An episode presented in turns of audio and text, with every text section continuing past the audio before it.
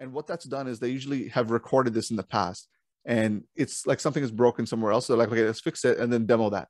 So it's like different clips. Whereas Palantir, they're able to go from one thing to another to another to in one screen, which is it's something to be said about the integration within the actual platform itself. That's actually quite difficult to do. It's an easy thing to do, but the complexity is actually like it's it's not something that works out of the box. And this is what plagues a lot of people that are trying to build software from the ground up.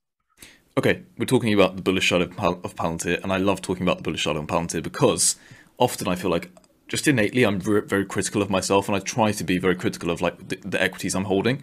But yeah. I think it's sometimes good to, to talk about the, the, bullish side of Palantir. Today I was researching before you came on the podcast. Um, Industry 4.0, which is kind of this buzzword for basically digitalization occurring in the future and yeah. automation and disruption when it comes to innovation. Um, I was theorizing over Google, over Microsoft, and I think in the future, at least my, my theory suggests that in the future, organizations, specifically within, within the tech scene, it's going to be a winner takes all type market. Now we've heard this terminology kind of thrown around in the in the in the past by Cathie Wood, and I think it's also intertwined with something called Wright's law, which basically suggests right. that costs decrease as output scales. Um, it's basically yeah. very similar to, to the idea of economies of scale. And, and researchers have, at MIT have proven this is um, apparent in, uh, in all areas of technology, which is fascinating. So, in consideration of the fact that Palantir is the first mover, in consideration of the fact historically they have the best talent, in consideration of the fact that Palantir is garnering competitive moats, 10, 15, 20 years down the line through their SPAC initiatives, through battle testing their software with right. governments. Can a company like Google could compete? Can a company like Microsoft compete?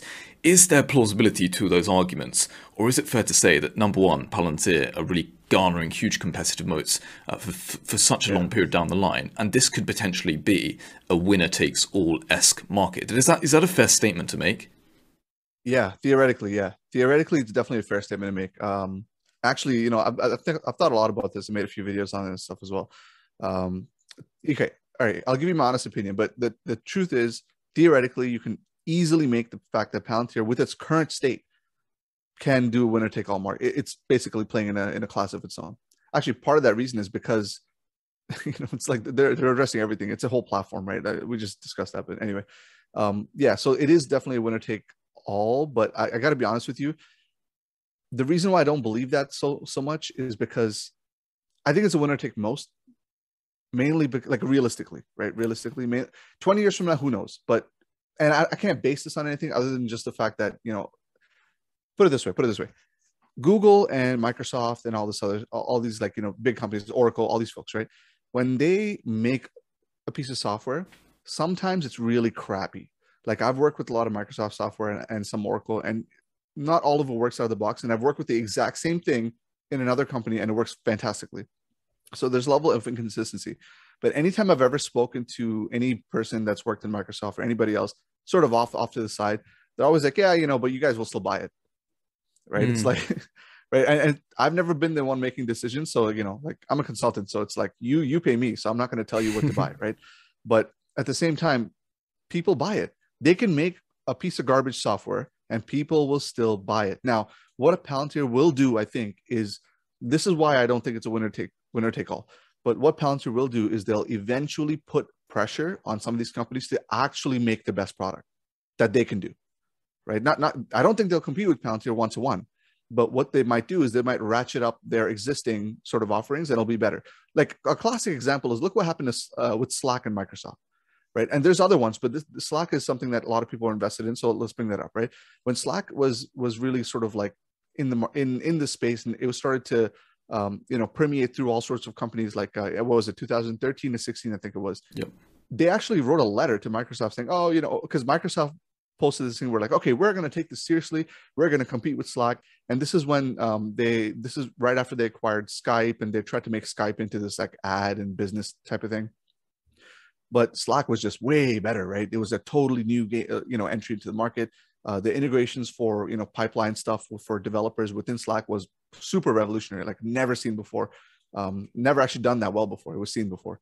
But what happened was Microsoft. It took them three years, maybe, actually, probably even less. But it took them less time to make something that's actually better than Slack and cheaper than Slack. because it's included into the suite. And they basically, I mean, that's after that Slack just sold off, right? It's sold to, to Salesforce. So what I think is happening is most of these companies, specifically Microsoft and Google, are fine with making just okay product. I'm not saying that they're okay; they're decent. I'm not saying that the product is bad, but no matter what they make, these people will buy it. Just to just to uh, you, you said you're in uh, uh, like the media space, right? Yeah. So Google's placed heavily in the media space. Uh, they have these things called DV360 and a bunch of other things for advertisers, right? If you actually take a look at it, it's a quite a good product. But they have a smaller subset of products for uh, for smaller agencies that are absolute dog shit but they still buy it, right? So I think what's going to happen now is Palantir is going to put a lot of pressure because Google and Microsoft will see the fact that this is a holistic product, and they're like, okay, we can't we can't come up with half-ass product and half-baked products that even if they are cheap, kind of barely work. We'd rather come up with something that's a little bit better and see what happens. That's my opinion as to what's mm. going to happen. And the second point I want to make on this topic is that we all have to understand, guys. Okay, a lot of people are coming from the Tesla side of it, right? I get it, but we are not amongst like Palantir is not amongst the midst of Luddites. These guys are tech companies at their absolute prime, right? And and some of the people that have helped build, uh, like Google's only been around what like they've only started you know really swinging their their weight around since 2000 what seven eight nine ish, right? So we're we're talking less than 20 years, right? So that's still if you take if you really think about it, those core developers, the real A team for some of these companies are probably still there, right? So and these guys have they hire they hire a lot of engineers, but they have some very very good talent. So is it is there something that, like these guys might not have been pushed for a long time, right? But now, some with something like Palantir on the horizon, they might look at them and say, "Holy crap! Okay, we finally have a challenger. So let's actually go out there and like flex a little bit." I think that's what happened. To be honest, Palantir will be first. I think uh, in the enterprise space, Palantir will overtake Microsoft in the long run. But I think Microsoft is going to be fine with that. They're going to um, let Palantir take over and then turn around and just turn their guns on everyone else. So yeah, that's what they're going to do. I think that's fascinating, and I haven't actually heard that that reasoning before, but I think it's very good reasoning. Um, theoretically, it's possible for a winner takes all market, but in reality, I mean, it's it's another ball game because you do say, as, as you said, Google and Microsoft and, and some of these companies are really just in their prime. I mean, Google hasn't been around for that long in the grand scheme of things, so it's fascinating to see where that where that company goes, and especially in, in, in the cultural side of Google, Microsoft, and all these companies. They're they're from the top down. They're focused on innovation. That's their culture. Um, they're focused on creating the best stuff, and I think I do side with the argument that, that Google and these companies perhaps will come face to face with Palantir sometimes in the future. Um, we'll see in what dimension. I know I know Palantir have already beaten uh, Microsoft in the context of Skywise. Microsoft yeah. were, were, were, developing a system for Boeing and airlines to use. It didn't end up working as well. Um, and I think their contract was only around two years until Palantir came in two years after and managed to displace Microsoft, which was interesting to see. Um, I was theorizing over this in the car yesterday, and I think I posted this, this on Twitter. And I was theorizing over just the macro and I like to think macro sometimes in comparison to specific companies. But I was theorizing over the over the possibility of you know me five years down the line reflecting back on mm. on moments like this. I think from a macro point of view, it's incredibly logical to state and it's highly, highly likely that everyone can see in five years' time, um, there's going to be a huge emphasis on data. So we know where the macro is going, right? We know where the macro is going in terms of data exponentially growing. 90% of the world's data was created in the past two years. We also know that organizations today are currently not utilizing the potential of the data. Right. So these these trends that are occurring, I think there's uh, other comparisons with other industries. For example, um, for example, cryptocurrencies. I'm not a big Bitcoin fan at all anymore, um, but I do believe overall in the long term macro trend of cryptocurrencies in some sense in the blockchain. So I think you can see this this macro trend occur, um, and I think you can predict uh, fairly logically. It's almost inevitable that these macro trends are going to occur. For example, the data scene. My question to you is: can you see a possibility in which software in the future is not a competitive edge for organizations? I think it's highly likely in the future that software is going to be a fundamental necessity for organizations. It's not a luxury anymore.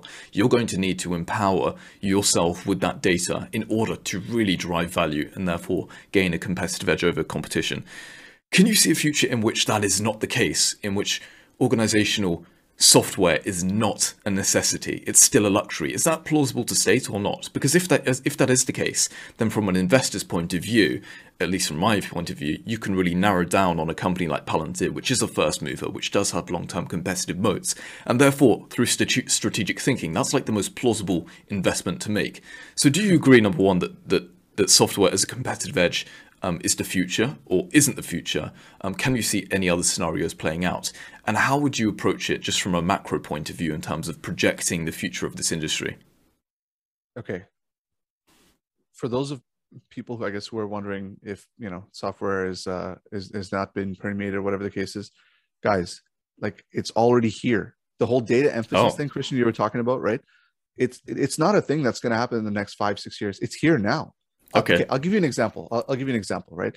Um, so I, I really started my career in 2013ish, and um, I remember. So I, I, I, okay. So I know I know a consultant who has uh, pretty much been working with all the banks, and um, they're specifically working at that time with. They were like a database administrator at one point, so they dealt with a lot of the database side of things. Um, but they eventually moved over to something like Hadoop, which is just horizontal scaling for data for the most part. But it, it slowly started to take a data approach. And then now he's basically writing ETL pipelines and all this other stuff to actually filter some of the data sets that they have to their analysts who then make some business decisions and so on and so forth. Okay. And this is banks. These are banks. I'm telling you, if a bank is doing it, you're too late. okay, because the, the banks are generally they're like the Luddites of the software industry. Yeah. They're only they only exist because we need them to like for almost like a legal reason okay? So if a bank is starting to ramp up their or ratchet up their their data work and they're actually be talking very seriously and i think um what was it? I think yeah cibc from in canada is actually they're they're, they're trying to buy palantir or something there's some palantir work there. But if a bank is looking into it you're you're sort of and you don't know that like you, you don't you think it's like oh it's almost here. It's it's here and it's been here so this the the companies that do a lot of good in the next 20 years are going to be the ones that actually take um, the data that they currently have and actually make some use of it. Because there's actually tons of data. Banks especially have tons of data as well right? Mm-hmm. it's all muddled. It's all like basically garbage. It's like it's like crude oil right? You don't there's nothing you can do with that stuff. You have to basically refine it to actually be able to use it somehow. Um, so guys it's already here. Please whoever's watching like don't be like oh i don't know guys this data thing. It's, it's, it's, not like autonomy okay? Autonomy is something that is currently being solved. Data has it's been a problem in the tech industry for actually decades. And in the past i would say in the 10 maybe 15 years. So 15 years ago maybe in silicon valley but the rest of the sort of world for the most part. In the past 10 years 100% companies have been taking approach. Luddite companies like banks have been taking approach to actually you know bring some sort of advanced elevated tool to help make sense of their data. So guys, it's already here. So there's no question about that. Uh, for the second thing, software is 100% eating the world. And part of that is because the, the cost of developers are dropping like crazy. Mm. Also, if, if there are like, you know, software de- developers watching, you guys got to diversify a little bit. Okay. So the, the, wages are dropping for you guys. So please make sure you do that. But anyway, um, yeah, so the cost of developers are, are dropping like crazy. You can hire a team if you really wanted to from like the Philippines um, with like six good developers. They're not going to be the best, but they'll be decent um, for you know the same cost as you would have to hire like one developer or two developers from from here. But the point I'm trying to make is before this, most of the stuff was all support. Now you can build an entire app, right? You can build like so there's. there, there's a really famous app actually, and a lot of people use it. I think it's I, am pretty sure it's Bumble. I don't want to name drop and you know, but whatever. Let's just let's just say some some sort of dating app, right?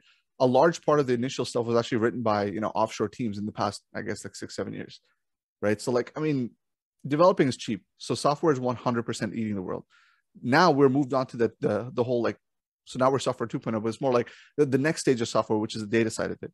Uh, and, and, just actually give you some some insight christian uh, specifically from something like media right there's there's there's a thing called cookie deprecation that's happening. And this is where i think palantir should go into and, and they're actually like the companies that are dealing with this are trying to get this kind of solution. But every every company stores data. And the one that they store that's proprietary is, for, is called first party data. And that's usually a massive mess. It's a massive mess of just random garbage that you don't know what to do with. And there's a lot of teams like data scientists that sit there and they, they basically write segments. They write tools that uh, or they use tools that segment this data to then push it through to the analyst to then go do something with it. So in the case of advertising, they they use that as a sort of like a, um, uh, a categorization to then sort of like pitch to or whatever the case is, right? In the case of internal sales, they use that as a CRM technique or whatever the case is, right? There's a lot of different angles here. So the first party data is always here and it's in every company, by the way. It's in every company.